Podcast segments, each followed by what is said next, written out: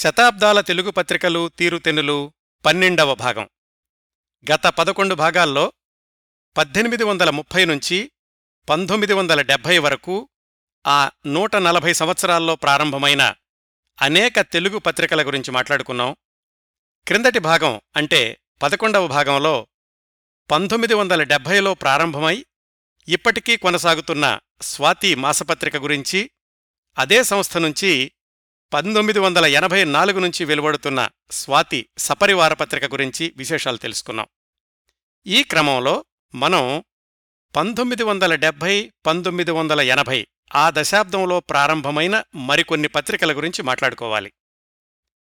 ఆ దశాబ్దంలోనే తెలుగు పత్రికా రంగంలో ఒక అద్భుతమైన అధ్యాయానికి శ్రీకారం జరిగింది. అదే తెలుగు రాష్ట్ర రాజకీయ సామాజిక ఆర్థిక రంగాలపైన తెలుగు ప్రజల జీవన విధానంపైన తనదైన చెరగని ముద్ర వేసిన దాన్ని కొనసాగిస్తున్న పత్రిక ఈనాడు. ఆ పత్రికకు అనుబంధంగా మొదలైన మరెన్నో పత్రికలు కూడా. ఈ ఈనాడు గ్రూప్ ఆఫ్ మ్యాగజైన్స్ గురించి ఈరోజు మాట్లాడుకుందాం. ఈనాడు తెలుగు పత్రికా రంగంలో ఒక ప్రభంజనం ఒక తుఫాను ఒక పెనుమార్పు ఇలాంటివి ఏమీ సరిపోవండి ఈనాడు గురించి చెప్పుకోవాలంటే ఈనాడు ఒక వ్యక్తి సృష్టించిన మహావ్యవస్థ. దూరదృష్టి సృజనాత్మకతకు వ్యాపార దక్షత క్రమశిక్షణ యాజమాన్య సామర్థ్యం తోడైతే ఎలాంటి అద్భుతాలు చెయ్యవచ్చో పదే పదే నిరూపించిన ఇంకా నిరూపిస్తున్న పత్రికా సమూహం. ప్రారంభ సంచిక నుంచి నవ్యతకు నాణ్యతా ప్రమాణాలకు అగ్రతాంబూలం ఇస్తున్న పత్రిక.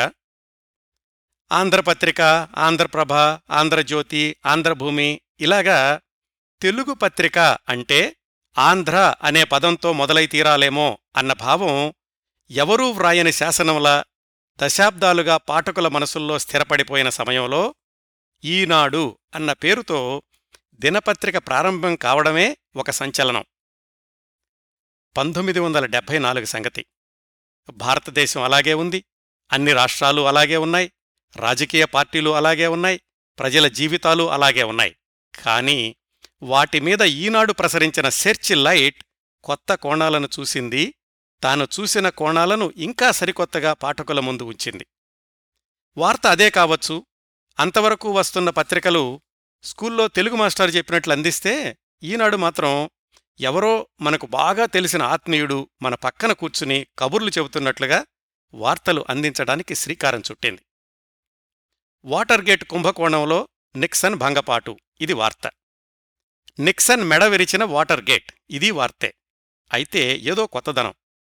అంతవరకు లేని కొత్త ఆవిష్కరణలు చేసే విజేతలు కొంతమందైతే అందరూ చేసే పనుల్నే సరికొత్తగా చేసి విజయం సాధించేవాళ్ళు మరికొంతమంది. ఈనాడు పత్రిక చేసిందదే. ఈనాడు ప్రారంభమే సరికొత్త ఆలోచన. మద్రాసు నుంచి పత్రికా ప్రచురణలు విజయవాడకు తరలివచ్చాక ఒక విధంగా పత్రికా ప్రచురణకు అనధికార రాజధాని అయ్యింది విజయవాడ. అలాంటి సమయంలో ఉత్తరాంధ్రాలో సముద్రం పక్కన విసిరేసినట్లున్న విశాఖపట్టణానికి దినపత్రిక వచ్చేసరికి మధ్యాహ్నం దాటేది. విజయవాడ మీదుగా వచ్చే మద్రాసు మెయిలు అదే విశాఖవాసులకు దినపత్రికనందించే వాహనం ఆ రోజుల్లో. విశాఖపట్నంలో దినపత్రిక ముద్రించడం అసాధ్యం. అక్కడ టెక్నీషియన్లు ఎవరు దొరుకుతారు? ఆర్టిస్టులు ఎక్కడ దొరుకుతారు? రాష్ట్రంలో మిగతా చోట్ల నుంచి వార్తలను విశాఖకు ఎలా వస్తాయి? అని మిగతా పత్రికలు ఏవీ ఆ దిశలో ప్రయత్నాలే చెయ్యలేదు. సమస్యల్లో అవకాశాలు చూడడం కూడా విజేత లక్షణమే. ఎలాగైనా సరే విశాఖపట్నవాసులకు తెల్లవారుజామునే వార్తలందించే పత్రిక ప్రారంభిస్తే విజయావకాశాలు ఎక్కువగా ఉంటాయి కదా అన్న ఆలోచన రావడమే వినూత్న వ్యాపార వ్యూహం. అదే ఈనాడు ప్రారంభ విజయ రహస్యాల్లో ఒక అంశం. వార్తాపత్రిక అంటే వార్త వార్త సేకరణ వార్త ప్రచురణ వార్త పాఠకుణ్ణి చేరడం. ఇలాంటి ప్రతి దశలోనూ దీన్ని కొత్తగా ఎలా చేయొచ్చు దీన్ని కొత్తగా ఎలా అలంకరించవచ్చు దీన్ని ఎంత త్వరగా పాఠకుడికి అందించవచ్చు ఇలాంటి ఆలోచన విధానమే ఈనాడు పత్రికను ఈనాటికీ నిత్యనూతనంగా ఉంచుతోంది అని విశ్లేషకుల అభిప్రాయం. కేవలం నాలుగున్నర వేల సర్క్యులేషన్తో ప్రాంతీయ దినపత్రికగా పంతొమ్మిది వందల డెబ్భై నాలుగులో ప్రారంభమైన ఈనాడు దినపత్రిక ఈరోజు పద్దెనిమిది లక్షలు దాటిన సర్క్యులేషన్తో ప్రజల్లోకి వెళ్తోంది అంటే ఈనాడు ఎంత దూరం ప్రయాణిస్తూ వచ్చిందో వేరే చెప్పాల్సిన అవసరం లేదు. ఎన్ని టీవీ న్యూస్ ఛానల్స్లో రోజంతా వార్తలు చూసినా మర్నాడు పొద్దున్నే ఈనాడులో చదివితే తప్ప ఆ వార్త సరిగ్గా తెలుసుకున్నట్లుండదు అనుకునే పాఠకులు ప్రతి తరంలోనూ ఉండడం అది ఈనాడు సంపాదించుకున్న ప్రత్యేకమైన గుర్తింపు. వార్తాపత్రిక అంటే కేవలం రాజకీయ నాయకుల ప్రసంగాలు లేకపోతే ఏజెన్సీలు పంపించే వార్తలు వారానికి ఒకసారి సాహిత్య వ్యాసాలు అనే స్థాయి నుంచి వార్తాపత్రిక అంటే ఒక సమాజం ఆ సమాజంలోని రకరకాల వ్యక్తులు వీళ్ళ సమగ్ర రూపదర్శిని అనే స్థాయికి తీసుకొచ్చింది ఈనాడు. ఈ దిశలో ఈనాడు చేసిన ప్రయోగమే జాతీయ అంతర్జాతీయ వార్తలతో పాటుగా స్థానిక వార్తలకు కూడా అంత ప్రాధాన్యత కలిగించడం. అప్పటి వరకు వస్తున్న దినపత్రికల్లో స్థానిక వార్తలు చాలా తక్కువగా అది కూడా లోపలెక్కడో ఒకటి రెండు సెంటీమీటర్ల కాలం వార్తల్లో సంక్షిప్తంగా ఉండేవి. అలాంటిది ఈనాడు వచ్చాక మన జిల్లా వార్తలు మన దగ్గర్లోని పట్నం వార్తలు మన ఊరి వార్తలు ఇవి కూడా మొదటి పేజీలో వస్తుంటే పాఠకులకు ఇది మా పత్రిక అనే భావం మొదలై తొందరలోనే అది స్థిరపడిపోయింది కూడా. మాకు వచ్చే వార్తలు కాదు మీకు నచ్చే వార్తలు మీరు ఆదరించే వార్తలు మీ జీవితాల్ని మెరుగుపరిచే వార్తలు మేము సేకరించి ఇస్తాం అనేది ఈనాడు ఆచరించే సిద్ధాంతం అని తెలుగు పాఠకులందరికీ అతి త్వరలోనే అర్థమైపోయింది. అలాగే దినపత్రికలోని ఫోటోలు కూడా. అప్పటిదాకా వార్తాపత్రికల్లో ఫోటోలు అంటే సభలు సమావేశాలు రాజకీయ నాయకుల ఫోటోలు ఇవే. ఆ సాంప్రదాయాన్ని కూకటి వేళ్ళతో పెళ్ళగించేసింది ఈనాడు. వార్తలు స్థానికం కావడం వాటికి సంబంధించిన ఫోటోలు కూడా రావడం పాఠకులకు ఆశ్చర్యం ఆనందం కలిగించాయి మొట్టమొదటినుంచి మన పక్క వీధిలో పడిపోయిన కరెంటు స్తంభం ఊరి చివర చెత్తకుండి రోజూ మనం చూసే దృశ్యాలే పేపర్లో ఫోటోల రూపంలో కనిపిస్తూ ఉండేవి.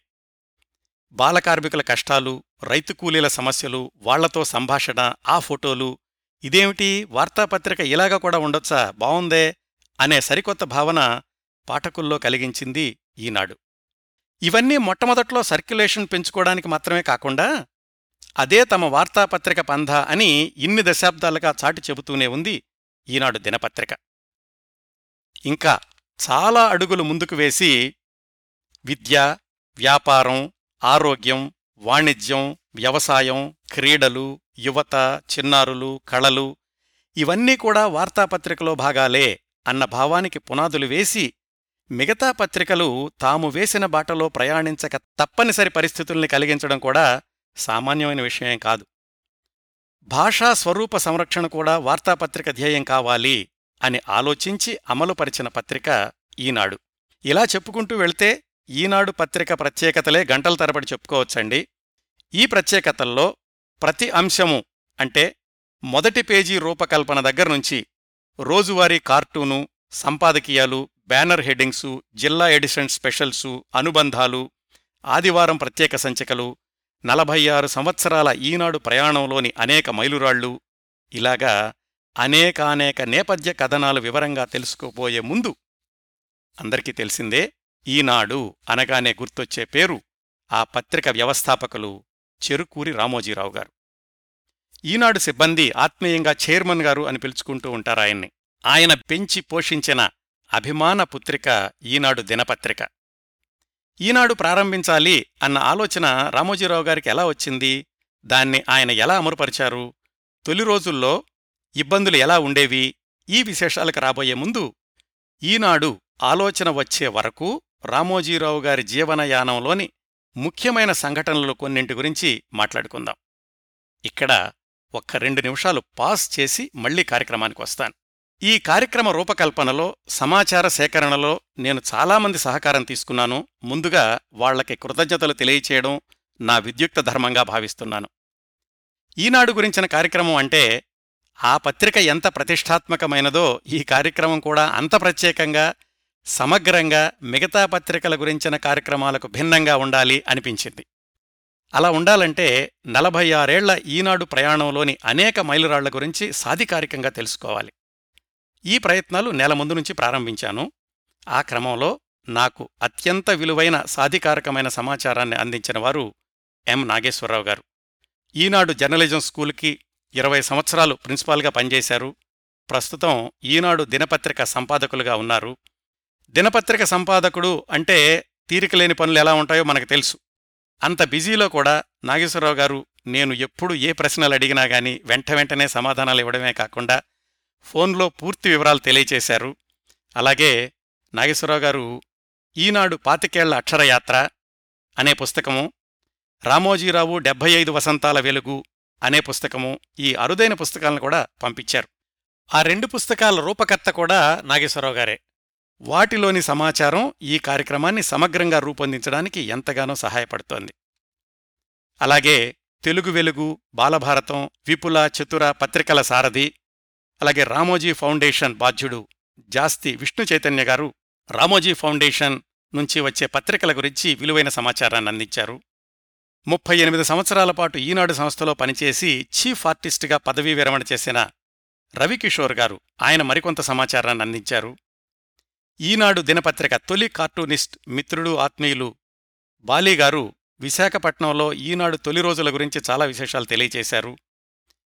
అలాగే ఈనాడు మొట్టమొదటగా ప్రాజెక్ట్ రిపోర్ట్ తయారు చేసిన బృందంలో ఫైనాన్షియల్ అడ్వైజర్గా ఉన్న దేవినేని మధుసూదన్ రావు గారు ఆ ప్రాజెక్ట్ ఎలా ప్రారంభమైంది ఏమిటి అనే విశేషాలు చెప్పారు. వసుంధర పబ్లికేషన్స్లో ఐదు సంవత్సరాల పాటు మేనేజర్గా పనిచేసిన సివి సుబ్బారావు గారు ఆయన మరికొంత సమాచారం అందించారు. ఇంకా విపుల చితుర పత్రికల్లో పనిచేసిన జగన్నాథ శర్మ గారు చొక్కాపు వెంకటరమణ గారు సితార్లో పనిచేసిన మిత్రులు వినాయకరావు గారు వీళ్ళంతా చాలా విలువైన సమాచారాన్నిచ్చారు. ఈ కార్యక్రమ రూపకల్పన వెనకాల ఇంతమంది సహకారం ఉందండి. వీళ్ళందరికీ పేరు పేరున హృదయపూర్వకంగా కృతజ్ఞతలు తెలియచేస్తున్నాను. మరి ఇంక మన కార్యక్రమంలోకి వస్తే రామోజీరావు గారి బాల్యం గురించి తెలుసుకోవడానికి మనం కృష్ణా జిల్లాలోని కొన్ని పల్లెటూర్లకు వెళ్ళాలి. వెళదాం రండి. పామర్రుకి ఏడు కిలోమీటర్ల దూరంలో పెరిసేపల్లి అనే గ్రామం ఉంది. ఆ ఊళ్ళో చెరుకూరి రామయ్య శేషమ్మ అనే దంపతులుండేవాళ్ళు రామయ్య గారు మోతుబరి రైతు. కొన్నేళ్ళ తర్వాత ఈ రామయ్య శేషమ్మ దంపతులు ఆ ఊరు నుంచి వలస వెళ్ళి గుడివాడకి ఐదు కిలోమీటర్ల దూరంలో ఉన్న పెదపారుపూడి అనే ఊళ్ళో స్థిరపడ్డారు. ఇదంతా సుమారుగా వంద నూట యాభై సంవత్సరాల క్రిందట జరిగింది. వాళ్ళ కొడుకు కోడలు వెంకట సుబ్బారావు వెంకట సుబ్బమ్మ. వాళ్ళిద్దరూ శ్రీవైష్ణవ సంప్రదాయాన్ని పాటిస్తూ ఉండేవాళ్ళు వాళ్ళకిద్దరు అమ్మాయిలు రాజ్యలక్ష్మి రంగనాయకమ్మ. రెండో అమ్మాయి తర్వాత ఎనిమిది తొమ్మిది సంవత్సరాలకి వాళ్ళకు అబ్బాయి పుట్టాడు. పంతొమ్మిది వందల ముప్పై ఆరు నవంబర్ పదహారు. ఆ కుర్రవాడు పుట్టడానికి పదమూడు రోజుల క్రిందటే రామయ్య గారు చనిపోయారు. వాళ్ళ నాన్నగారి పేరు రామయ్యనే తన కొడుక్కి పెట్టుకున్నారు వెంకట సుబ్బారావు గారు. ఆ రామయ్యను స్కూల్లో వేసేటప్పుడు నీ పేరేమిట్రా అబ్బాయి అని అడిగారు మాస్టర్. నా పేరు రామోజీరావు అని చెప్పాడు. మాస్టర్ స్కూల్ రికార్డుల్లో అదే రాసుకున్నారు. సాయంకాలం ఇంటికొచ్చాక నాన్నకు విషయం చెప్పాడు. వాళ్ళ నాన్నగారు అడిగారు అదేమిట్రా మీ తాత పేరు పెడితే ఎందుకలా మార్చుకున్నావు? అని. ఆ మరి ముసలాళ్ళ పేరులా ఉంటుందని నేనే మార్చుకున్నాను అన్నాడు ఆ ఐదేళ్ళ కుర్రాడు. ఐదేళ్ళ వయసులోనే విభిన్నంగా ఆలోచించడం అలవాటైంది ఆ కుర్రాడికి. ఊళ్ళో ఎవరైనా చనువుగా రామయ్య అని పిలిచినా కానీ చక్కగా బదులిచ్చేవాడు కాదనేవాడు కాదు అభ్యంతరం చెప్పేవాడు కాదు. ఇలా మొదలైంది రామోజీరావు గారి బాల్యం. ఊళ్ళో ప్రాథమిక విద్యాభ్యాసం అయ్యాక దగ్గర్లోనే ఉన్న గుడివాడ మున్సిపల్ హైస్కూల్లో ఎస్ఎస్ఎల్సి వరకు చదువుకున్నారు. పంతొమ్మిది వందల యాభై ఒకటిలో ఎస్ఎస్ఎల్సి పాస్ అయ్యారు రోజూ స్కూల్ నుంచి వచ్చాక వాళ్ళమ్మకు ఇంటి పనుల్లో సహాయం చేస్తుండేవాళ్ళు నూతిలో నుంచి నీళ్ళు తోడి మొక్కలకు పోయడం ఇలాంటి పనులన్నీ రామోజీరావు గారి బాధ్యతే అప్పట్లో. పాలేర్లు ఉండడంతో పొలం పనులు చేయాల్సిన అవసరం ఉండేది కాదు కానీ వ్యవసాయం అంటే చిన్నప్పటినుంచి ఆసక్తి చూపిస్తూ ఉండేవాళ్ళు పంతొమ్మిది వందల యాభై ఒకటిలో ఎస్ఎస్ఎల్సి పాస్ అయ్యాక గుడివాడలోనే డిగ్రీ కాలేజీలో ఇంటర్మీడియట్ బీఎస్సీ చదివారు. ఆ కాలేజీనే తర్వాత ఏఎన్ఆర్ కాలేజీగా పేరు మార్చుకుంది. రామోజీరావు గారి గురించి ఇంకో ఆసక్తికరమైన విషయం కాలేజీలో చదువుకునే రోజుల్లోనే ఆయన కమ్యూనిజం పట్ల ఆకర్షితులయ్యారు. ఉమ్మడి కమ్యూనిస్ట్ పార్టీలో కార్డు హోల్డర్ కూడా. ఆయన ఒక ఇంటర్వ్యూలో చెప్పుకున్నారు.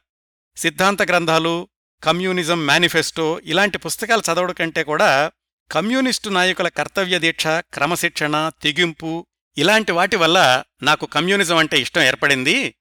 అయితే ఆ తర్వాత రోజుల్లో పార్టీలో చీలికలు నాయకుల్లో లోపించిన చిత్తశుద్ధి వీటి వల్ల ఆ పార్టీకి దూరమయ్యాను సిద్ధాంతపరంగా కూడా ఆ కమ్యూనిస్టు సిద్ధాంతాలకు కాలం చెల్లింది అనిపిస్తుంది అని ఒకసారి చెప్పారాయన. డిగ్రీ అయ్యాక ఉద్యోగాల వేటలో పడ్డారు. ఆ ప్రయత్నాల్లో ఒకసారి భిలాయిలో ఏదో ఉద్యోగానికి అప్లై చేసి ఇంటర్వ్యూకి కూడా వెళ్ళారు కానీ అందులో సెలెక్ట్ కాలేదు. చిన్నప్పటినుంచి రామోజీరావు గారికి పట్టుదల ఎక్కువ. ఏదైనా పని చేపడితే ఎన్ని అడ్డంకులొచ్చినా కానీ విశ్రమించని మనస్తత్వం. భిలాయ్ ఇంటర్వ్యూలో ఫెయిల్ అవడం ఆయనకు చాలా అవమానంగా అనిపించింది. వెనక్కి వచ్చేటప్పుడు రైల్లో అనుకున్నారంట ఎప్పటికైనా నేను వేలాది మందికి ఉద్యోగాలిచ్చే స్థాయికి చేరాలి అని. ప్రస్తుతం రామోజీరావు గారి సంస్థలో ప్రత్యక్షంగా ఉన్న ఉద్యోగస్తుల సంఖ్య పాతిక వేలకు పైగానే.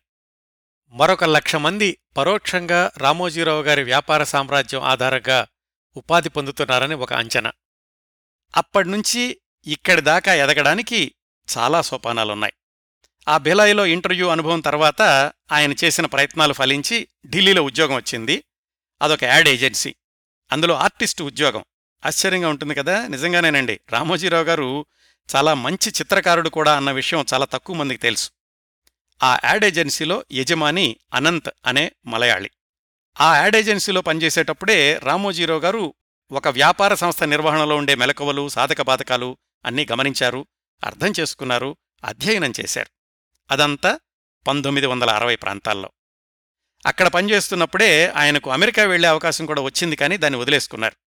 అక్కడ ఉద్యోగం చేస్తున్నప్పుడే పంతొమ్మిది వందల అరవై ఒకటి ఆగస్టు పంతొమ్మిదిన పెనమలూరుకి చెందిన తాతినేని రమాదేవి గారితో వివాహం జరిగింది. విచిత్రంగా రమాదేవి గారి అసలు పేరు రమణమ్మ. ఆమె కూడా స్కూల్లో చేరేటప్పుడు రమాదేవి అని పేరు మార్చుకున్నారు. అలా రామోజీరావు గారి దంపతులిద్దరూ పెద్దవాళ్ళు పెట్టిన పేర్లు మార్చుకోవడం అనేది కాకతాళీయంగా జరిగింది. వారి వివాహ వేదిక విజయవాడ కనకదుర్గ గుడి దగ్గరున్న కన్యకా పరమేశ్వరి మందిరం. అప్పటికే రామోజీరావు గారిలో హేతువాద భావాలు బలంగా ఉన్నాయి. దండల పెళ్ళి చేసుకుందామని అనుకున్నారు కానీ వాళ్ళ అమ్మగారి కోరిక ప్రకారం సంప్రదాయబద్ధమైన వివాహమే చేసుకున్నారు. అప్పటికీ ఆయన వయసు ఇరవై ఐదు సంవత్సరాలు రమాదేవి గారి వయసు ఇరవై సంవత్సరాలు.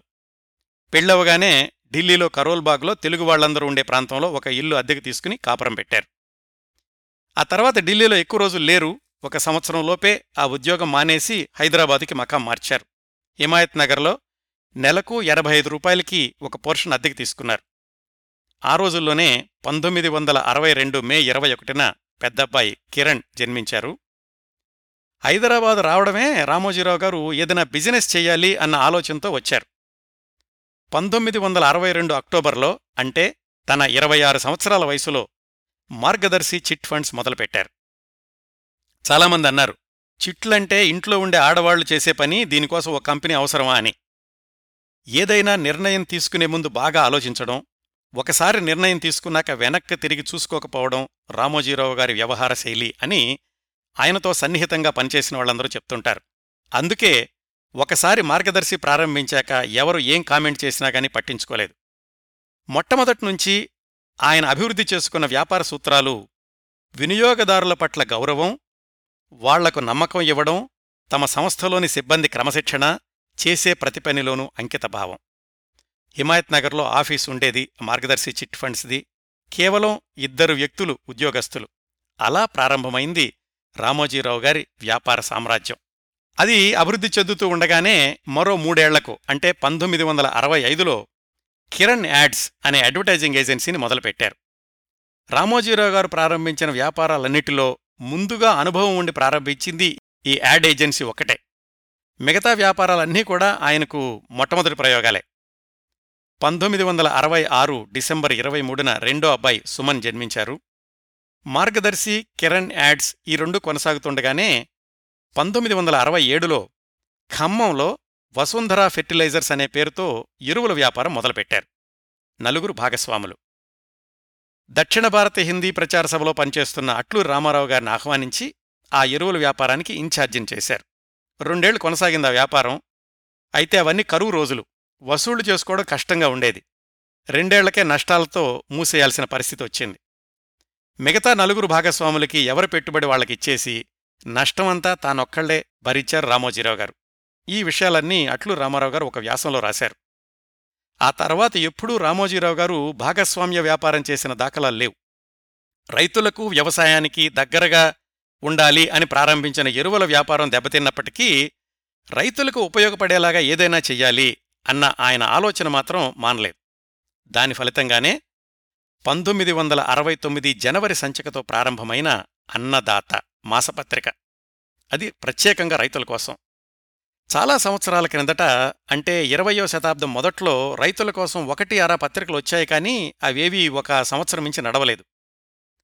పంతొమ్మిది వందల అరవై తొమ్మిది ప్రాంతాల్లో పత్రిక అంటే సాహిత్యము సినిమాలు ఇవే అంశాలుగా అందరూ ఆలోచించేవాళ్ళు కానీ రైతుల కోసం ఒక ప్రత్యేక పత్రిక అవసరం అని ఎవ్వరూ ఊహామాత్రంలోనైనా అనుకోలేదు.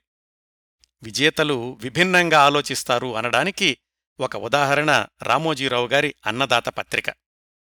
అప్పట్లో దానివెల ఒక రూపాయి. ప్రారంభమైన కొద్ది నెలలకే రైతులకు ఆత్మబంధువైపోయింది అన్నదాత పత్రిక.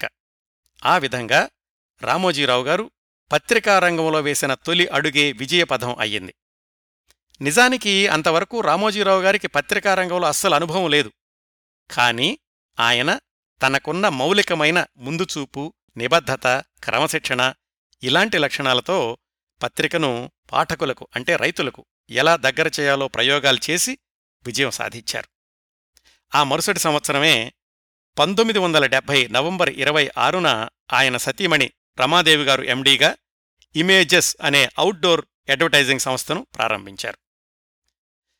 పంతొమ్మిది వందల డెబ్బై ప్రాంతాలకు రామోజీరావు గారి వ్యాపార ప్రగతిని సమీక్షిస్తే ఆయన వయసు ముప్పై నాలుగు సంవత్సరాలు. వసుంధర ఫెర్టిలైజర్స్ నష్టాలతో మూతపడింది. Margadarsi chit funds Kiran ads Annadata images ఈ నాలుగు వ్యాపారాలు విజయవంతంగా కొనసాగుతున్నాయి.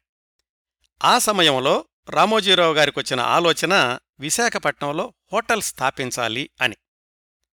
జాగ్రత్తగా గమనిస్తే రామోజీరావు గారి వ్యాపారాల్లో డైవర్సిఫికేషన్ ఎక్కువగా కనపడుతుంది. ఏ రెండు వ్యాపారాలు కూడా ఒకదానికొకటి పొంతన ఉన్నట్లుగా ఉండదు. విజయవంతమైన వ్యాపారవేత్తకు ఉండాల్సిన ఒక లక్షణం రాబోయే అవకాశాలను చాలా ముందుగా అంచనా వేయగలగడం. ఆ క్రమంలో విశాఖపట్నం పెద్ద పర్యాటక నగరంగా అభివృద్ధి చెందే అవకాశాలు ఉన్నాయి అని ఊహించారు రామోజీరావు గారు. అప్పటికీ విశాఖపట్నంలో మంచి హోటల్స్ అంటే నగరం మధ్యలో ఉన్న అప్సరా హోటలు అలాగే సముద్ర తీరాన రెండు హోటల్స్ ఉండేవి జగదాంబ సెంటర్లో మంచి హోటల్ అనేది లేదు.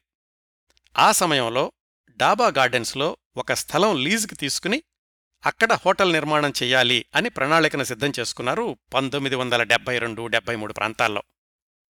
ముందుగా సన్బీమ్ హోటల్స్ అనే పేరుతో మొదలు పెడదాం అనుకున్నారు.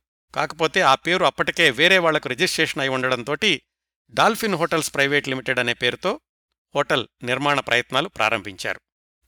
ఆ హోటల్ పని కోసం ఆయన తరచూ విశాఖపట్నం వెళుతూ ఉండేవాళ్ళు సనన్సీలో బస్ చేస్తూ ఉండేవాళ్ళు సహజంగానే అన్ని వ్యాపారాలున్నాయి కాబట్టి క్రమం తప్పకుండా వార్తాపత్రికలు చదివే అలవాటుంది అప్పటికీ తెలుగులో ఉన్న దినపత్రికలు ఆంధ్రప్రభ ఆంధ్రపత్రిక ఆంధ్రజ్యోతి ఈ మూడు కూడా విజయవాడలోనే ప్రింట్ అయిపోయేవి. ఇండియన్ ఎక్స్ప్రెస్ హిందూ ఇవి మద్రాసు నుంచి వచ్చేవి. మధ్యాహ్నానికి కానీ విశాఖలో వార్తాపత్రిక రాని పరిస్థితిని గమనించారు రామోజీరావు గారు. విశాఖపట్నంలో వార్తాపత్రిక ప్రచురణ ఉండి ఉంటే ఎలా ఉండేది అన్న ఆలోచన ఆయనలో మొదలైంది. ఆ రోజుల్లోనే ఒకరోజు విమానంలో విశాఖపట్నం వస్తున్నప్పుడు ఆంధ్రజ్యోతి స్థాపకులు విశాఖపట్నం అప్సరా హోటల్ యజమాని కేఎల్ఎన్ ప్రసాద్ గారు తారసపడ్డారు రామోజీరావు గారికి. ఆయన అడిగారు రామోజీరావు గారు ఏమండి మీరు విజయవాడకే ఎందుకు పరిమితమైపోయారు? విశాఖపట్నం నుంచి కూడా ఆంధ్రజ్యోతిని తీసుకురావచ్చు కదా అని. దానికి కేఎల్ఎన్ ప్రసాద్ గారు చాలా పరిమితులున్నాయండి అవన్నీ అంత తేలిక సాధ్యపడేది కాదు అని ఆయన పెదవి విరిచారు. అప్పుడు రామోజీరావు గారికి అనిపించింది అసలు మనమే ఇక్కడి నుంచి దినపత్రిక ప్రారంభిస్తే ఎలా ఉంటుంది అని. ఆలోచన రావడమే తరువాయి డాల్ఫిన్ హోటల్స్ ప్రాజెక్టుని వాయిదా వేసి డైలీ పేపర్ ప్రాజెక్టు మీద పనిచేయడం మొదలుపెట్టారు. అంతకు ముందు నుంచి అన్నదాత పత్రికనే నడుపుతున్నారు. కాకపోతే అది మాసపత్రిక దానికి దినపత్రికకు బోలుడంత వ్యత్యాసం ఉంటుంది. ప్రతిక్షణం అప్రమత్తంగా పనిచేసే యంత్రాంగం కావాలి. ఏ పనైనా చెయ్యకుండా ఉండాలి అంటే సవాలక్ష కారణాలు కనిపిస్తాయి. ఏదైనా సాధించాలి అనుకుంటే మాత్రం కావలసింది సంకల్పం పట్టుదల ఇదిగో ఇలాంటి సందర్భాల్లో వ్యాపార నైపుణ్యం.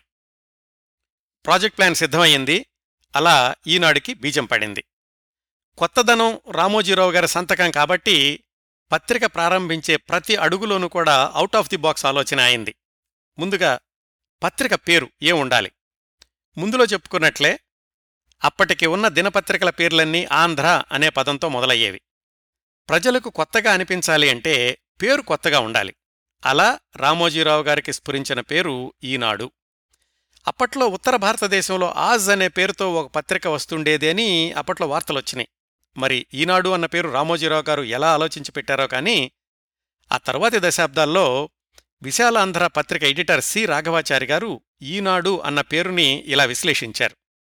నిన్న అంటే చరిత్ర అయిపోయింది. రేపు అంటే భవిష్యత్తు ఇంకా రాలేదు.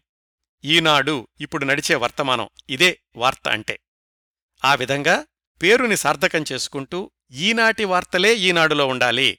సద్ది వార్తలకు స్థానం లేదు అనే సిద్ధాంతాన్ని ముందు నుంచి అమలుపరిచారు రామోజీరావు గారు. పేరు బాగానే ఉంది. దానికొక చక్కని లోగో మాస్ట్ హెడ్ కావాలి కదా? దాన్ని రూపొందించిన ఆయన పేరు నార్లకంటి స్వామి. ఆయన పంతొమ్మిది వందల అరవై నాలుగు నుంచే హైదరాబాదులో కిరణ్ యాడ్స్లో పనిచేస్తున్నారు. ఆయన ఈ ఈనాడు మాస్ట్ హెడ్ను రూపొందించడమే కాకుండా ఆ తర్వాత Annadata Sitara News Time News Today Usha Kiran Movies Dolphin Hotels Kiran Ads ఈ పేర్లన్నీ కూడా ఈ నార్లకంటి స్వామి అన్న ఆయనే డిజైన్ చేశారు. ఈ ఈనాడు అన్న పేరు ఎలా డిజైన్ చేశారంటే ఈనాడు పత్రిక ప్రారంభించడానికి రెండు నెలల ముందే రామోజీరావు గారు ఈ స్వామిగారిని పిలిచి రెండు మూడు రకాలుగా ఈనాడు అనే పేరు రాసి తీసుకురండి అన్నారు. ఆయన ఒక నాలుగైదు డిజైన్లు రాసి చూపించారు. వాటిల్లో ఇలా అక్షరాలు చతురస్రాకారంలో ఉన్న డిజైన్ రామోజీరావు గారికి నచ్చింది. దాన్ని కొంచెం మార్పులు చేర్పులు చెప్పారు. అది చేస్తున్నప్పుడు ఈ స్వామి అన్నాయనికి తట్టింది ఏంటంటే ఏవిఎం ప్రొడక్షన్ వాళ్ళ లోగో కొంచెం షేడ్ ఉన్నట్టుగా ఉంటుంది. అది బాగుంటుంది అనిపించి అలాగ షేడ్స్ ఇచ్చి తీసుకెళ్ళి చూపించారు రామోజీరావు గారికి. ఆయన ఏమన్నారంటే అక్షరాల అంచుల్లో పైకి కనపడేలాగా చిన్న వైట్ బోర్డర్ ఇవ్వండి అన్నారు. ఇలాంటివన్నీ ఇప్పుడు ఫోటోషాప్లో చేయాలంటే గనక స్ట్రోక్ బీ లెవెల్ ఇలాంటివన్నీ చాలా తేలిగ్గా ఒక సెకండ్లో అయిపోతాయి. కానీ ఆ రోజుల్లో అదంతా కూడా ఆయన చేతుతోటి చేయాల్సిందే ఆర్టిస్టు. ఆయన రామోజీరావు గారు చెప్పిన మార్పులన్నీ చేసి తీసుకెళ్ళాక ఆయన ఏం చెప్పారంటే ప్రతి అక్షరం మధ్యలో గీతలు గీయండి అని చెప్పారు. అలాగే గీతలు గీసేటప్పుడు ఎంత జాగ్రత్తగా ఉండాలంటే ఆ లోగోని ఎంత చిన్నది చేసినా సరే అందులో అన్ని అంశాలు కనపడాలి. విజిటింగ్ కార్డు మీద లెటర్ హెడ్లోనూ ఈ ఈనాడు అనే లోగో చిన్నదిగా ఉంటుంది కదా అప్పుడు కూడా అక్షరాల్లోని గీతలు కనపడాలి అని చెప్పారు. దాంతో ఆ ప్రతిగీతకు మధ్య ఎంత దూరం ఉంటే బావుంటుందో అంచనా వేసుకుని ఈ నార్లకంటి స్వామిగారు ఈనాడు ఆ లోగోని మాస్ట్ హెడ్ని బ్యానర్ని ఫైనలైజ్ చేశారు. అది రామోజీరావు గారు అప్రూవ్ చేశారు. ఇది కలర్ ఈనాడు రాబోయే ముందు వరకు ఈ స్వామిగారు డిజైన్ చేసినటువంటి ఈ మాస్ట్ హెడ్నే వాడుతూ ఉండేవాళ్ళు. బావుంది పేరు నిశ్చయం చేసుకున్నారు. దానికి ఒక చక్కటి లోగో కూడా సిద్ధమయ్యింది. ఇంకా విశాఖపట్నంలో పత్రికా వ్యవస్థ ప్రారంభించాలంటే దానికి ఆఫీస్ కావాలి. దానికోసమని ఆయన ఎన్నుకున్న ప్రదేశం సీతమ్మధార ఆ ఏరియాలో నక్కవానిపాలెం అనే ఒక చిన్న ఊరు. అప్పట్లో ఆ ఊళ్ళో నూట ముప్పై మూడు ఇళ్ళుండేయట ఆ గ్రామ జనాభా పద్దెనిమిది వందల అరవై మాత్రమే. ఆ నక్కవానిపాలెనికి అటు ఇటు ఒక ఎనిమిది పాలాలుండేయి వాటన్నిటి జనాభా కలిపితే మొత్తం పాతికవేల లోపే ఉండేది. అప్పట్లో అక్కడ ఎటు చూసినా గాని వందలాది ఎకరాలు ఖాళీగా కనిపిస్తూ ఉండేది. ఆ నక్కవానిపాలెం ప్రాంతంలో ఒక స్టూడియో ఉండేది. ఎప్పుడూ మనం మాట్లాడుకునే పంతొమ్మిది వందల డెబ్బై నాలుగుకి ఒక ముప్పై సంవత్సరాల ముందు పంతొమ్మిది వందల నలభై ప్రాంతంలో. ఆ స్టూడియోలో సురభి కమలాబాయి గారు నటించిన భక్త జయదేవ ఇలాంటి సినిమాల షూటింగులు కూడా జరిగినాయి. అయితే ఆ సినిమా షూటింగులు చాలా తొందరలోనే ఆగిపోయినాయి. ఆ స్టూడియో కూడా మూసేశారు. చాలా పొడవుగా షెడ్లు ఉండేవి స్టూడియో అంటే ఫ్లోర్లు ఇలాంటివి ఉండేవి కదా. దాని తర్వాత ఆ షెడ్లన్నింటినీ కూడా ఫుడ్ కార్పొరేషన్ ఆఫ్ ఇండియా వాళ్ళు రెంట్కి తీసుకుని దానిలో గోడౌన్స్ నిర్వహించారు. పంతొమ్మిది వందల డెబ్బై నాలుగు సంవత్సరానికి ఎఫ్సిఐ వాళ్ళు కూడా దాన్ని ఖాళీ చేశారు. ఆ షెడ్లన్నీ కూడా ఖాళీగా ఉన్నాయి. ఆంధ్ర యూనివర్సిటీలో ఇంజనీరింగ్ హాస్టల్స్ దాటి వెళితే కనుక ఆ పక్కనే కనిపిస్తూ ఉంటుంది ఈ నక్కవానిపాలెం. ఆ షెడ్స్ని లీజుకి తీసుకున్నారు రామోజీరావు గారు. అక్కడ ఈనాడు పత్రిక ప్రారంభిద్దామని. అట్లా ఆ రేకుల షెడ్డులో ప్రారంభమైంది ఈనాడు పత్రిక. ఆ ఆవరణలో పెద్ద రావి చెట్టుండేది అది బహిరంగ సమావేశ మందిరంలాగా పనిచేస్తూ ఉండేది రామోజీరావు గారికి. ఆ విశేషాలు కూడా తెలుసుకుందాం. పేరు వచ్చింది లోగో వచ్చింది ఆఫీస్ ఉంది. ఇంకిప్పుడు దానిలో పెట్టడానికి ప్రింటింగ్ ప్రెస్ కావాలి.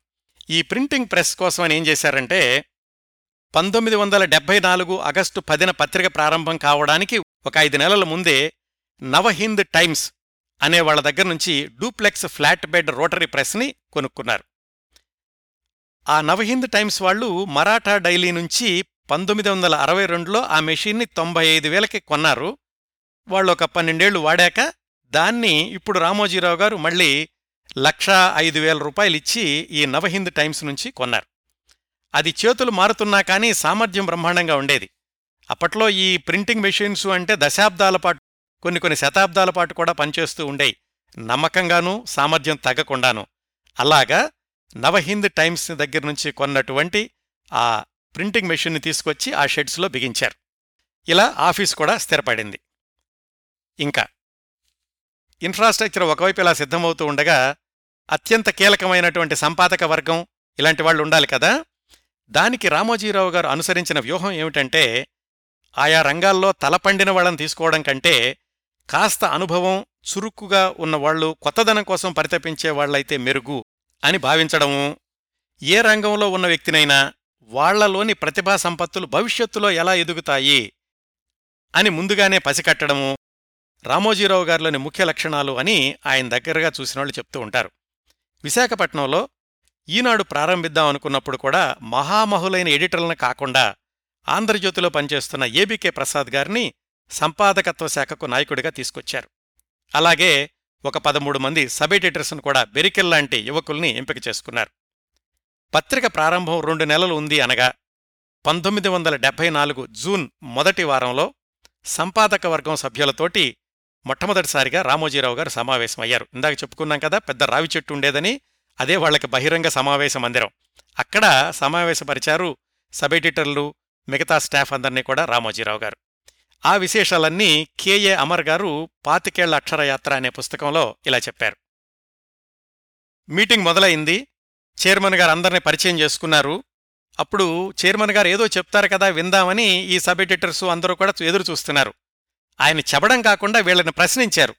మనం ప్రారంభించబోతున్న ఈనాడు గురించి మీరేమనుకుంటున్నారు? ఎట్లా ఉంటే బాగుంటుంది? మీ అభిప్రాయాలు చెప్పండి అని. వీళ్ళందరూ కూడా ఆశ్చర్యపోయారు. ఆయన ఏదో చెప్తారనుకున్నాం ఇలా ఉండాలి ఇలా ఉండాలని మరి అనుకున్నారు. సరే మీరేం ప్రిపేర్ కాలేదు కదా నేనే కొన్ని ప్రశ్నలు అడుగుతాను అని ఆయన అడగడం మొదలుపెట్టారు. దేశంలో తెలుగు మాట్లాడేవాళ్ళు ఎంతమంది? అప్పటికి సుమారుగా ఆరు కోట్ల మంది అని సమాధానం చెప్పారు ఆ సబేటర్స్లో ఎవరో. ఆయనే మాట్లాడుతూ వీళ్ళల్లో అక్షరజ్ఞానం ఉన్నవాళ్ళు దాదాపు రెండున్నర కోట్ల మంది. వీళ్ళల్లో పత్రికలను చదివి అర్థం చేసుకునేవాళ్ళు దాదాపు కోటి మంది. అప్పటికి ప్రచురణ జరుగుతున్న తెలుగు దినపత్రికల మొత్తం సర్క్యులేషన్ రెండు లక్షల కాపీలు. ఒకవేళ ఒక్కొక్క పత్రికను ఐదుగురు చదువుతారనుకుందాం. అలా అనుకున్నా గాని మొత్తం పత్రికలు చదివేవాళ్ళ సంఖ్య పది లక్షలకు మించదు. అంటే ఇంకా తొంభై లక్షల మంది పత్రికలు చదవటం లేదు. అందువల్ల ఆ తొంభై లక్షల మందిని కూడా మనం టార్గెట్ చేయాలి. ఆ విధంగా మనం ఈనాడుని మలుచుకోవాలి. ప్రస్తుతం పది లక్షల మంది వేరే పత్రికలు చదువుతున్నారు కదా వాళ్ళు మన దగ్గరికి రాకపోయినా పర్వాలేదు. ఇంకా మిగిలిపోయిన తొంభై లక్షల మంది మన లక్ష్యం కావాలి అని చెప్పారు రామోజీరావు గారు. విజేతలు అవకాశాల్ని ఎలా ఊహిస్తారు ఎలా విశ్లేషిస్తారు అనడానికి ఇది ఒక ఉదాహరణ. అలాగే ఆ సమావేశంలోనే పత్రిక యొక్క ముందు చూపు ఎలా ఉంటుందో రామోజీరావు గారు వాళ్ళందరికీ చెప్పారట. ఏమని? మనం ప్రాంతీయ పత్రికగా ప్రారంభిస్తాము కానీ ఇది రాష్ట్ర స్థాయి పత్రికగా తర్వాత జాతీయ స్థాయి పత్రికగా కూడా తీసుకెళ్ళాలనే ప్రణాళికలు నా దగ్గర ఉన్నాయి. విశాఖపట్నంతో పాటుగా హైదరాబాదు విజయవాడ తిరుపతిల్లో కూడా ప్రారంభిస్తాం తర్వాత అలాగే ఉదయం ఐదు గంటల్లోగా అన్ని ఇళ్ళకి కూడా పేపర్ వెళ్ళిపోవాలి. ఇలాంటివన్నీ కూడా ఇంకా పత్రిక ప్రారంభం అవడానికి ఐదు నెలల ముందే ఆయన ఏ ఏ ఊళ్ళల్లో భవిష్యత్తులో ఎడిషన్స్ ప్రారంభిస్తారు అనే విషయాన్ని కూడా ఊహించగలిగారు వాళ్ళ దగ్గర చెప్పగలిగారు. తమ దగ్గరున్నటువంటి ఉద్యోగుల్ని ఉత్తేజపరచడం కూడా సమర్థుడైనటువంటి నాయకుడి యొక్క లక్షణం. ఇవన్నీ కూడా రామోజీరావు గారిలో పుష్కలంగా ఉన్నాయి మొట్టమొదటి నుంచి. అది మొట్టమొదటి సమావేశం. తరువాతి అంశం. దినపత్రికలో ప్రతిరోజు కార్టూన్ తప్పనిసరిగా ఉండాలి అనేది రామోజీరావు గారి ఊహ. నిజానికి అప్పట్లో దినపత్రికలను చూసుకుంటే కార్టూన్ అనేది పంతొమ్మిది వందల యాభై ఐదులో విశాలాంధ్రతో మొదలైందట. ఆ తర్వాత మిగతా పత్రికలన్నీ కూడా రోజువారీ కార్టూన్లు ప్రారంభించినాయి కానీ ఈ పంతొమ్మిది వందల డెబ్బై నాలుగో ప్రాంతంలో మిగతా పత్రికలను చూసుకుంటే ఆంధ్రపత్రిక ఆంధ్రప్రభ ఆంధ్రజ్యోతిలో కూడా కార్టూన్లు వచ్చేయి కానీ అవి క్రమం తప్పకుండా ప్రతిరోజు ఉండేవి కాదు. మధ్య మధ్యలో ఆగిపోయినా పర్వాలేదు అనుకునేవాళ్ళు. ఏదైనా సందర్భం వచ్చినప్పుడు మాత్రం ఆ పాకెట్ కార్టూన్లు వేస్తూ ఉండేవాళ్ళు. ఆంధ్రజ్యోతిలో అయితే ఈవీఆర్ అనేటటువంటి ఆర్టిస్టు ఆంధ్రప్రభ ఆంధ్రపత్రికల్లో అయితే వేరే రాష్ట్రాల నుంచి వచ్చిన వాళ్ళు వేసిన కార్టూన్లు ఇవి ఉంటూ ఉండే కానీ రామోజీరావు గారు తాను ప్రారంభించబోతున్న ఈనాడు పత్రికలో క్రమం తప్పకుండా పొలిటికల్ కార్టూన్ మొట్టమొదటి పేజీలో ఉండి తీరాలి అని ఆయన నిర్ణయించుకున్నారు. అప్పుడు విశాఖపట్నంలో కార్టూనిస్టులు ఎక్కడ దొరుకుతారు? పైగా పొలిటికల్ కార్టూనిస్ట్ అయి ఉండాలి. రాబోయే ఈనాడు వేగాన్ని అందుకునేవాళ్ళై ఉండాలి. అప్పటికే ఈ రంగంలో అనుభవం ఉన్న వాళ్ళని వేరే ప్రదేశాల నుంచి తీసుకురావడం కంటే కూడా స్థానికంగా ఎవరినైనా తీసుకుంటే బావుంటుంది అనుకున్నారు. అప్పుడు ఏబీకే ప్రసాద్ గారు ఒక కుర్రాడి పేరు చెప్పారు. ఏబీకే ప్రసాద్ గారు ఆంధ్రజ్యోతిలో పనిచేస్తూ ఉండగా ఆ కుర్రవాడు ఆయన రాసినటువంటి ఒక పుస్తకానికి ఇలస్ట్రేషన్స్ వేశారు. రామోజీరావు గారికి చెప్పారు ఆయన ఈయన ఇలస్ట్రేషన్స్ వేస్తాడండి కార్టూన్స్ వేస్తాడో లేదో కనుక్కుందాము అని ఉత్తరం రాసి ఆయన రప్పించారు. ఆయనే బాలీగారు. ఆయనేసిన బొమ్మలు అవి చూసి రామోజీరావు గారు ఓకే మిమ్మల్ని తీసుకుంటాము మీరు పొలిటికల్ కార్టూన్లు వెయ్యాలి అన్నారు. ఆయన ఏమన్నారంటే నాకింకా కార్టూన్లో అంత అనుభవం రాలేదండి ఇలస్ట్రేషన్స్ అయితే వేస్తాను అన్నారు. కానీ రామోజీరావు గారు చెప్పారు మీ స్ట్రోక్స్ చూస్తుంటే తప్పనిసరిగా మీరు పొలిటికల్ కార్టూన్లు బ్రహ్మాండంగా వేస్తారు అన్న నమ్మకం నాకుంది. మేము శిక్షణనిస్తాం మీరు రండి అని బాలిగారిని పిలిచారు. ఆయన అప్పటికి గవర్నమెంట్ ఉద్యోగంలో ఉన్నారు. ఉద్యోగానికి రాజీనామా ఇచ్చి ఈనాడులో చేరారు. ఇదంతా కూడా ఇంకా ఈనాడు ప్రారంభించడానికి కొన్ని నెలల ముందే. ఇంత ప్రణాళికాబద్ధంగా ఏర్పాట్లు శిక్షణ అన్నీ పూర్తి చేసుకుని విడుదల రోజుకి ఒక వారం ముందు నుంచే డమ్మీలు వేసి చూసుకున్నారు. విడుదల తేదీ పంతొమ్మిది వందల డెబ్బై నాలుగు ఆగస్టు పది. ముందు రోజు సాయంత్రం. పత్రిక మేకప్ అంతా సిద్ధమైపోయింది. అప్పుడు ప్రింటింగ్ మొదలుపెట్టడంతో పత్రిక ఆవిష్కరణ జరగాలి. ఏమాత్రం హంగు ఆర్భాటాలు లేవు. పూజార్లు పూజలు లేవు. రాజకీయ నాయకులు ప్రసంగాలు లేవు. చాలా సాదాసీదాగా పంతొమ్మిది వందల డెబ్భై నాలుగు ఆగస్టు తొమ్మిది సాయంకాలం ప్రింటింగ్ సెక్షన్లో పనిచేసే ఒక సాధారణ కార్మికుడు స్విచ్ ఆన్ చేసి ఈనాడు ముద్రణను ప్రారంభించారు. ఇద్దరు కథారచయితలు ముప్పై నలభై మంది సిబ్బంది అంతమంది మాత్రమే ఉన్నారు ఈనాడు ప్రారంభమైనప్పుడు. సాయంకాలం ఆరు ఏడు గంటల మధ్యన మొత్తం ప్రింటింగ్ అయిపోయింది. మొట్టమొదటి కాపీ రామోజీరావు గారి చేతిలోకి తీసుకుని చూశారు. ఆ పనిచేస్తున్న కార్మికులందరినీ అభినందించి ఫోర్మెన్గా ఉన్న వాకాడ రామారావు అనే ఆయనకి ఒక తెల్ల ప్యాంటు షర్టు బహుమతిగా ఇచ్చారు. మిగతా స్టాఫ్ అందరికీ కూడా టిఫిన్ బాక్సు స్వీట్స్ ప్యాకెట్లు ఇచ్చారు. ఇంక మర్నాడు పొద్దున్నే పేపరు అందరిళ్ళకు వెళ్ళాలి. పంతొమ్మిది వందల డెబ్బై నాలుగు ఆగస్టు పది. ఇంకా తెల్లవారలేదు. నిత్యం ఉషోదయంతో సత్యం నినదించుగాక అన్న తమ నినాదాన్ని నిజం చేసుకుంటూ ఉషోదయానికి ముందే ఈనాడు తొలి ప్రతి విశాఖపట్నం వాసుల్ని పలకరించింది. ఆ రోజు విశాఖపట్నం సర్వత్రా హర్షాతిరేకం కోలాహలం పండుగ వాతావరణం. సరిగ్గా ఆ ఉదయాన్నే నేను నిజంగానే నేనండి ఈ కార్యక్రమం చెప్తున్న నేను వైజాగ్లో రైలు దిగాను. ఎందుకంటే యూనివర్సిటీలో చదువుకోవడానికి. సిటీ బస్సులో యూనివర్సిటీకి వెళుతుంటే ఈ కోలాహలమంతా నేను ప్రత్యక్షంగా చూశాను. ఏమైంది ఏమిటి అని బస్సులో ఉన్న వాళ్ళని అడిగాను. వాళ్ళు చెప్పారు ఏమవడం ఏంటండి మాకు పొద్దున్నే తెలుగు వార్తాపత్రిక వచ్చేసింది అని. తర్వాత తెలిసింది అప్పటి వరకు కూడా పొద్దున్నే పత్రిక వచ్చేది కాదు మధ్యాహ్నం వరకు వాళ్ళు ఎదురు చూస్తుండేవాళ్ళు అని. అందుకనేనండి ఇంత కోలాహలం అని వాళ్ళు చెప్పారు. అంటే విశాఖపట్నంలో తెల్లవారక ముందే వార్తాపత్రిక రావడం అనేది ఆ రోజు ఎంత చారిత్రాత్మక ఘట్టమో తెలిసింది. అలా ఆహ్వానించారు విశాఖ ప్రజలు ఈనాడు మొట్టమొదటి కాపీని. ఆ కాపీని మనం కూడా చూద్దాం. ముప్పై ఆరు సంవత్సరాలుగా తనదైన శకాన్ని యుగాన్ని నెలకొల్పి నిత్య నూతనంగా ప్రకాశిస్తూ ప్రతిరోజూ కొత్తదారి అన్నట్లుగా విజయపథంలో ప్రయాణిస్తున్న ఈనాడు తొలి అడుగు మొదటి సంచిక ఇది. ప్రారంభ సంచికలోనే సంచలనాత్మక వార్త మెయిన్ హెడ్డింగ్. ఏంటంటే అమెరికన్ అధ్యక్షుడు నిక్సన్ రాజీనామా. ఈ మొదటి పేజీలోనే మనం గమనించాల్సిన అంశం పక్కనే ఆముదాల వలస చక్కెర ఫ్యాక్టరీ సీజన్ కార్మికుల ఇబ్బందులు. దాదాపుగా ఆ అంతర్జాతీయ వార్త ఎంత ప్రాధాన్యతతో ఉందో సుమారుగా అదే ప్రాధాన్యతతో పాఠకులను ఆకర్షించింది ఈ స్థానిక వార్త కూడా. స్థానిక వార్తలకు ప్రాధాన్యత అనే విషయాన్ని కూడా మొట్టమొదటి సంచికలోనే స్పష్టం చేసింది ఈనాడు. కింద చూడండి అక్కడ నిక్సన్ మెడ విరిచిన వాటర్ గేట్.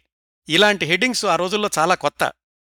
తెలుగు జాతీయాలు వాడుక భాష ఇవన్నీ కలిపి చదవడానికి సులువుగా సరళంగా పాఠకుల్ని తనతో పాటు తీసుకెళ్ళింది ఈనాడు. తరువాత. ఇప్పటికూడా ఈనాడు దినపత్రిక మొదటి పేజీకి ప్రత్యేక ఆకర్షణగా నిలుస్తున్న కార్టూన్లు. అదిగో ఆ పరంపరకు మొట్టమొదటి బీజం ఈ కార్టూను మిత్రులు బాలీగారు వేసింది. రూపాయి విలువ ఇరవై పైసలంట. లెక్కగట్టి మరీ రూపాయికి ఈ తోటకూర కొమ్మ ఇచ్చింది కూరలమ్మ అని భర్త భార్యకి చెప్తున్నాడు ఒక తోటకూర తీసుకొచ్చి. అంటే ధరలు ఎక్కువగా ఉన్నాయి. దాన్ని ఈ ద్రవ్యోల్బణాన్ని పోలుస్తూ రూపాయి విలువ ఇరవై పైసలు అన్నదానికి వ్యంగ్యాత్మకంగా వేశారు కార్టూన్. దానికి హెడ్డింగ్ ఈనాడు అని పెట్టారు. ఇంకా మొట్టమొదటి రోజు ఈనాడు పత్రిక సంపాదకీయంలో ఏం రాశారో చూద్దాం. నిత్య పరిణామంతో నిండిన ఈ ప్రపంచంలో అనుక్షణం ఘటనలకు వార్తాపత్రికలకు ఎంతటి అనుబంధమో దినదిన పరిణామాలే అక్షర సత్యాలు అని ప్రారంభించి ఉత్తరాంధ్ర కన్న ఉత్తమ పురుషులు ఎందరో చీకటి తెరలను చీల్చుకుని రేపటి చూపునిచ్చి జాతికి అడుగులో అమర్చిన నవ్యాంధ్ర వైతాళికులు కందుకూరి గిడుగు గురజాడలు ఈ ప్రాంతం వారే కావడం గర్వకారణం. వారందరికీ మరొక్కసారి మా ప్రేమాంజలి. ఇలా కవితాత్మకంగా రాయడం కూడా ఈనాడుతోనే ప్రారంభమైంది. ఒకవైపు కవితాత్మకమైన వాక్యాలు మరొక వైపు సాధారణంగా మనం మాట్లాడుకునే వాక్యాలు. ఈ రెండింటి కలయిక కూడా చాలా కొత్తగా అనిపించింది మొట్టమొదటి నుంచి పాఠకులకి. తర్వాత ఏం రాశారంటే కావడానికి ప్రాంతీయ దినపత్రికే కాని ముందుకు సాగడానికి మాత్రం సంకుచిత ధోరణులకు ఈనాడు తలవగ్గబోదు. ఈ ప్రాంతపు ప్రజల ప్రత్యేక ప్రయోజనాలను ఈడేర్చడంలో ఉడుతా భక్తిగా వీలైతే విశిష్టంగానే చేదోడు వాదోడు కావాలన్నదే ఈనాడు తహతహ. తర్వాత ఏం రాశారంటే ఇతర రాష్ట్రాల్లో అక్కడక్కడ ప్రాంతీయ దినపత్రికలున్నా మన రాష్ట్రంలో ఆ పేరిట ప్రత్యేకించి ప్రజల ఆశీస్సుల కోసం ముందుకు వస్తున్న ఏకైక ప్రాంతీయ దినపత్రిక ఈనాడు. ఈ పత్రిక రాష్ట్ర ప్రాంతీయ సమస్యలకు ప్రజల ఇబ్బందులకు ప్రాధాన్యం ఇచ్చినా ప్రధానమైన జాతీయ అంతర్జాతీయ పరిణామాలకు ప్రాముఖ్యమిచ్చి పాఠకులకు సేవ చేస్తుంది. మొదట్లోనే ప్రాంతీయ పత్రిక అనుకున్నారు కానీ ఆ తర్వాత ఇన్ని శాఖోపశాఖలుగా విస్తరించి ఈనాటికి అది కేవలం రాష్ట్రపత్రికే కాదు జాతీయ పత్రిక కూడా అయ్యిద్ది ఇతర రాష్ట్రాల్లో కూడా ప్రింటింగ్ చేస్తూ. ఇంకా ఏం రాశారంటే ఆ మొట్టమొదటి రోజు సంపాదకీయంలో ప్రాంతం సమస్యలను విలేకరులు పాఠకులు ఎప్పటికప్పుడు పత్రిక దృష్టికి తెచ్చి సలహాలను ఇస్తూ వార్తలు పొందుతూ ప్రజల చేతి ఎత్తుబిడ్డగా ఈనాడును పోషించుకోవాలి అని మా మనవి. మా పత్రిక అనకుండా ఇది మీ పత్రిక మీరు కూడా మా దృష్టికి తీసుకొచ్చి సలహాలనిస్తూ దీన్ని వార్తలుగా మీరు పొందుతూ మీరు ఎత్తుకుని పోషించండి ఈ పత్రికను అని రాశారు. చిట్ట చివరగా ఏం చెప్పారంటే ఇక్కడే పాఠకులకు మరొక విన్నపం. సంప్రదాయం పేరిట సంపాదకీయాలకు ఈనాడు స్వస్తి చెప్పదలుచుకుంది. జాగ్రత్తగా చూడండి. సంప్రదాయం పేరిట సంపాదకీయాలకు ఈనాడు స్వస్తి చెప్పదలుచుకుంది. రాయగల అవకాశాలు ఉన్నా అవసరాల మేరకే అందులోనూ తప్పదు అని తాను భావించినప్పుడే ఈనాడు సంపాదకీయాలు అందజేస్తుంది. అనుకున్నారు కాని మొట్టమొదట్లో అంటే రోజు సంపాదకీయాలు వద్దు అవసరమైనప్పుడు ప్రత్యేకమైన సందర్భాలు ఉన్నప్పుడు మాత్రమే సంపాదకీయాలు రాద్దాము అని మొట్టమొదట్లో అనుకున్నారు కానీ తప్పలేదు. ఆ తర్వాత ప్రతిరోజు ఏదో ఒక ప్రత్యేకత ఉంటుంది. అందుకని సంపాదకీయాలనేవి ముందులో అనుకున్నట్లుగా అప్పుడప్పుడు కాకుండా ప్రతిరోజు కొనసాగుతూనే వచ్చినాయి. ఇది మీ పత్రిక. మీ చేతిలో ఎదిగి రావాల్సిన పత్రిక ప్రజాశక్తికి మించిన బలం మరొకటి లేదు. ఆ శక్తికి నిష్పాక్షికంగా అక్షరూపమిచ్చి కళింగ కళింగసీమలో కాలు నిలదొక్కుకోవాలని ఈనాడు ఆశిస్తోంది. ఇదండి మొట్టమొదటి ఈనాడు దినపత్రిక సంపాదకీయం. ఇవండి తొలి అడుగులు. బాగానే ఉంది. విశాఖపట్నంలో అయితే ప్రారంభమైంది. కానీ దీన్ని గ్రామ గ్రామాన పల్లె పల్లెలకు అన్ని ప్రాంతాలకు తీసుకెళ్ళాలి అంటే కొత్త రకమైనటువంటి ప్రచార సాధనాలు ఉండాలి ప్రచార విధానాలు ఉండాలి. దానికోసం ఏం చేశారంటే వాళ్ళ నినాదం అయినటువంటి నిత్యం ఉషోదయంతో సత్యం నినదించుగాక అనేటటువంటి ఆ ప్రకటనని ఎక్కడ పడితే అక్కడ గోడల మీద విస్తృతంగా రాయించారు. అలాగే అగ్గిపెట్టెల మీద ఆర్టీసీ బస్సుల మీద రిక్షాల మీద వ్రాయించి ప్రచారం చేశారు. ఇంకా ఏం చేశారంటే ఫీల్డ్ స్టాఫ్ని ఏర్పాటు చేసి ఈనాడు కొంటే ఎన్ని ఉపయోగాలున్నాయని ఇంటింటికి తిరిగి చెప్పించారు. వాళ్ళు ఎలా ఎక్స్ప్లెయిన్ చేసేవాళ్ళంటే నెలాఖరులో పాత పేపర్లు అమ్ముకుంటే సగం డబ్బులు మీకు తిరిగి వస్తాయి అని లెక్కలేసి చెప్పారు. ఎట్లా? అప్పట్లో పత్రిక ధర ఇరవై ఐదు పైసలు. అంటే నెలకి సుమారుగా ఎనిమిది రూపాయలు అవుతుంది. నెల పాత పేపర్లు కిలో తూగేవి. అప్పట్లో పేపర్లు కిలోకి నాలుగు రూపాయలు ఎంత ఉండేదట. అంటే పేపర్ బిల్లులో సగం మీకు వచ్చేస్తుంది అని ఈ ప్రమోషన్ సిబ్బంది ప్రచారం చేస్తూ ఉండేవాళ్ళు. అట్లా ఇంటింటికి తిరిగి పేపర్ కొనండి అని చెప్పి వాళ్ళని ఒప్పించి పత్రికనిచ్చారు మొట్టమొదట్లో అయితే విశాఖపట్నంలోనూ మిగతా చోట్ల కూడా ఒకరోజో లేకపోతే మొదటి వారం రోజులో ఉచితంగా ఇచ్చినట్లు నాకు గుర్తుంది. ఎందుకంటే ఆ ఉచితంగా పేపర్ అందుకున్న వాళ్ళలో నేను ఒకను కాబట్టి.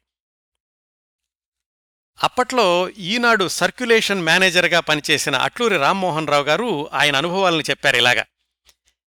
అట్లూరి రామ్మోహన్ రావు గారు చెరుకూరు రామోజీరావు గారు చిన్నప్పటి నుంచి కలిసి చదువుకున్నారు. ఒకే స్కూలు ఒకే ఊరు. ఈ రామ్మోహన్ రావు గారేమో అప్పటికి అంటే ఈనాడు పత్రిక ప్రారంభమయ్యే సమయానికి ఆయన స్కూల్ టీచర్గా పనిచేస్తున్నారు. రామోజీరావు గారు ఆయన్ని పిలిచి ఇలాగ విశాఖపట్నంలో పత్రిక ప్రారంభించాను దీనికి సర్క్యులేషన్ మేనేజర్గా రా అని చెప్పారు.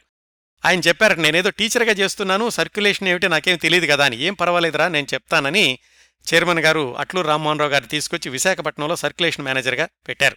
విశాఖపట్నంలో చదువుకున్న వాళ్ళ దగ్గరికి పెద్ద పెద్ద వాళ్ళ దగ్గరికి ప్రత్యక్షంగా వెళ్ళి కాంప్లిమెంటరీ కాపీలు తీసుకెళ్ళి ఇదిగో పత్రిక ఇలా ఉంటుంది ఇందుకోసమని ప్రారంభించాం మీరు దీనికి మద్దతు ఇవ్వాలి అని పెద్ద పెద్ద వాళ్ళందరికీ ప్రత్యక్షంగా వెళ్ళి చెప్పేవాళ్ళు. అలాగే ఒకసారి ఈ పేపర్ ప్రారంభించినటువంటి కొత్తలో రాష్ట్రపతి చనిపోయినప్పుడు ప్రత్యేకంగా ఈవినింగ్ ఎడిషన్ ఏదో వేయమని రామోజీరావు గారు విశాఖపట్నానికి వార్త పంపిస్తే అలాగే వాళ్ళు ప్రత్యేకమైనటువంటి పత్రిక వేశారు సాయంకాలానికి. దాన్ని అంతటినీ అమ్మడానికని పేపర్ బాయ్స్ అందరూ వాటిని తీసుకుని రోడ్డు మీద నుంచున్నారు. అలాగే నుంచున్నారు. అటు వెళ్ళే వాళ్ళందరికీ ఏం తెలియట్లేదు ఎందుకు వీళ్ళు నుంచున్నారో. ఎందుకంటే అప్పటి వరకు ఇలాగ సాయంకాలం ప్రత్యేక పేపరు ఇలా కొనుక్కోవచ్చు అన్న ఆలోచన ఎవరికీ లేదు. అప్పుడు ఈ అట్లూరు రామ్మోహన్ రావు గారు వెళ్ళి ఆయనే అరవడం మొదలుపెట్టారట. రాష్ట్రపతి గారు చనిపోయారు ప్రెసిడెంట్ మరణించిన సందర్భంగా స్పెషల్ ఎడిషన్ ప్రెసిడెంట్ మరణించిన సందర్భంగా స్పెషల్ ఎడిషన్ అని దారిని వెళ్ళే వాళ్ళందరినీ ఆయన ఆపి చెప్పడము ఆయన స్లోగన్స్ ఇవ్వడం లాగా చేశాక ఆ పత్రికలన్నీ అమ్ముడుపోయినాయట. ఈనాడుని ప్రజల్లోకి తీసుకువెళ్ళడానికి ఎన్ని ప్రణాళికలు అమలుపరిచేవాళ్ళో ఎంతగా కష్టపడేవాళ్ళో ఆయన చెప్పారు. విశాఖపట్నంలో పత్రిక మొట్టమొదటిసారిగా ప్రింట్ చేయడం చాలా ఇబ్బందులుండేవి మొట్టమొదట్లో.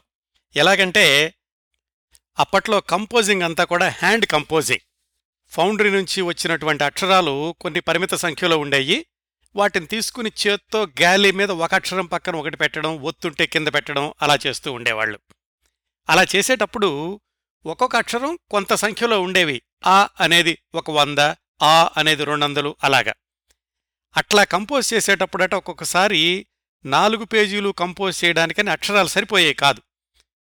తరచుగా వాడేటటువంటి రు మే ఆ చే ఇలాంటి అక్షరాలు సరిపోయేవి కాదు. అప్పటికప్పుడు విజయవాడ నుంచి మళ్ళీ కొత్త అక్షరాలు తెప్పించి దానిలో గ్యాలీలో పెట్టి కంపోజ్ చేసి పేపర్ ఆగకుండా చూస్తూ ఉండేవాళ్ళు. అలాగే కరెంటు సరిగా ఉండేది కాదు. కిరసనాయిల్ దీపాలు కొవ్వొత్తులు పెట్రోమాక్స్ లైట్లు ఆ కాంతితో కూడా కంపోజింగ్ చేస్తూ ఉండేవాళ్ళు. అలాగే ప్లేట్ మేకింగ్ కోసమని సీసం కరగబెట్టడానికి కరెంటు పోతే గనక బొగ్గులు పొయ్యిలో కరగబెడుతూ ఉండేవాళ్ళు. బొగ్గులు పొయ్యిలో దాన్ని కరగబెట్టినప్పుడు పొగ వస్తుండేది బయటికి వెళ్ళేది కాదు కళ్ళు మంటలు పుడుతూ ఉండేవి ఎన్ని కష్టాలొచ్చినా కానీ సిబ్బంది అంతా కూడా ఖచ్చితంగా దినపత్రిక రెడీ అవ్వాలి సూర్యోదయానికి ముందే అందరికీ వెళ్ళాలి అనేటటువంటి పట్టుదల క్రమశిక్షణ సిబ్బంది అందరిలోనూ ఉండేది. అందుకనే ఇన్ని ఇబ్బందులున్నా కానీ పేపర్ మాత్రం ఆగేది కాదు. సమర్థుడైనటువంటి నాయకుడు తాను క్రమశిక్షణగా ఉండడం తాను అంకితభావంతో ఉండడమే కాకుండా దాన్ని సిబ్బందికి కూడా తర్జుమా చేయగలిగి ఉండాలి రామోజీరావు గారు చేసింది అదే. అందుకే ఎన్ని ఇబ్బందులున్నా కానీ సిబ్బంది అంతా కూడా ఒకే త్రాటి మీద అన్నట్టుగా కష్టపడి పేపర్ని ఖచ్చితంగా సమయానికి విడుదల చేస్తూ ఉండేవాళ్ళు. ఇంకా నేను చూసినటువంటి మరికొన్ని విషయాలు ఏమిటంటే ఈనాడు ప్రారంభమైన కొత్తలో స్థానిక వార్తలకు ప్రాధాన్యం ఇచ్చేవాళ్ళు అని తెలుసుకున్నాం కదా ఆంధ్ర యూనివర్సిటీ వార్తలు కూడా ఎక్కువగా వస్తూ ఉండేవి. ఆంధ్ర యూనివర్సిటీలో సీతారామరెడ్డి అనుకుంటున్న నాకు గుర్తున్నంతలో ఒక రీసెర్చ్ స్కాలర్ విలేకరిగా ఉంటూ ఉండేవాడు. ఆయన ఆంధ్ర యూనివర్సిటీలో ఏ చిన్న వార్త జరిగినా కానీ ఈనాడుకు పంపిస్తూ ఉండేవాళ్ళు. మేం కూడా పొద్దున్నే లేవంగానే యూనివర్సిటీ వార్తలు చూడగానే మాకు కూడా కొత్తగా అనిపించేది. ఎప్పుడు ఈనాడు చదువుదామా అనిపించేది. నేను చేసినటువంటి చిన్న చిన్న సాహిత్య కార్యక్రమాలకు సంబంధించిన వార్తలు కూడా ఈనాడులో వచ్చినాయి అప్పట్లో. అలాగే ఈనాడు ప్రారంభంలో ఏబీకే ప్రసాద్ గారు ప్రారంభించిన ఒక చక్కటి శీర్షిక కొత్త పాళి. ఆ శీర్షికలో రోజు ఒక కవిత ప్రచురిస్తూ ఉండేవాళ్ళు. నేను రాసిన రెండు కవితలు కూడా ఆ శీర్షికలో ప్రచురితమైనవి ఇవిగో ఆ కవితలివి. పంతొమ్మిది వందల డెబ్బై నాలుగు ఆగస్టు పదిన ఈనాడు మొదలైతే ఆగస్టు పదమూడు నుంచి సమరం గారి వ్యాసాలు మొదలైనవి దాంట్లో సెక్స్ సైన్స్ అనే పేరుతోటి. అది ఎలా జరిగిందంటే సమరం గారు నిజానికి అప్పటికి మామూలు జనరల్ ప్రాక్టీషనర్ మాత్రమే. ఎప్పుడో ఒకసారి ఉపన్యాసంలో ఆయన ఈ లైంగిక విజ్ఞానం గురించి చెప్పారట. అది రామోజీరావు గారు విన్నారో ఆయనకి తెలిసిందో వార్త చదివారో ఏమో తెలియదు కానీ సమరం గారిని పిలిచి ఇలాగా మనం లైంగిక విజ్ఞానానికి సంబంధించినటువంటి వ్యాసాలు రాద్దాము అన్నారట. అంటే సమరం గారు ఇవి నేనెప్పుడు రాయలేదండి కష్టంగా ఉంటుందంటే లేదు మీరు రాయగలరు అని చెప్పి ఆయన ఒప్పించి లైంగిక విజ్ఞానానికి సంబంధించిన వ్యాసాలు ఆగస్టు పదమూడు నుంచే ప్రారంభించారు. చాలామంది జర్నలిస్టులు ఆ తర్వాత దాన్ని విమర్శించారు ఎందుకు ఇలాంటివి వస్తున్నాయని కానీ ఇది కూడా సైన్సే అనే ఉద్దేశంతో దాన్ని కొనసాగించారు. ఒక సంవత్సరం తర్వాత వారానికి రెండుసార్లు మూడుసార్లు అలా చేశారు. అలాగా సమరం గారితో మొట్టమొదటిసారిగా ఆ వ్యాసాలు రాయించినటువంటి ఖ్యాతి కూడా రామోజీరావు గారిదే. ఇంత వివరంగా చెప్పడానికి కారణం ఏంటంటే అత్యంత విజయవంతమైన వ్యాపారానికి ఎంత పటిష్టమైన పునాది ఉంటుంది? యాజమాన్యం దూరదృష్టి ప్రణాళికలు క్రమశిక్షణు ఎలా ఉంటాయి? అనేవి వివరంగా తెలుసుకోవడం కోసమని ఇన్ని విశేషాలు చెప్పాను. ఇదండి ఈనాడు ప్రారంభం గురించిన వీలైనంత సమగ్ర సమాచారం. ఈనాడు గురించిన మిగతా విశేషాలు అంటే పలు ఎడిషన్లో విస్తరణ ఎలా జరిగింది? అలాగే ఈనాడు రూపకల్పన ప్రింటింగు పంపిణీ వాటిలోని ప్రత్యేకతలు కొన్ని చారిత్రాత్మక ఘటనలు ఆనాడు ఈనాడు ప్రచురించినటువంటి విధానం వాటికి ఉదాహరణలు అలాగే ఈనాడు పత్రికలో వచ్చిన వివిధ విభాగాలు అంటే విద్య వైద్యం వసుంధర ఇలాంటివన్నీ అవి ఎప్పుడు మొదలయ్యాయి?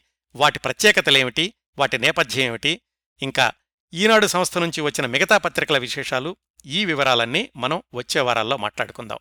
శతాబ్దాల తెలుగు పత్రికలు తీరుతెన్నులు పన్నెండవ భాగం ఈనాడుకు సంబంధించినటువంటి మొదటి భాగాన్ని ఇంతటితో ముగిద్దాం. వచ్చే వారం శతాబ్దాల తెలుగు పత్రికలు తీరుతెనులు పదమూడవ భాగంలో ఈనాడును గురించిన సమాచారం రెండవ భాగం మరికొన్ని విశేషాలు తెలుసుకుందాం.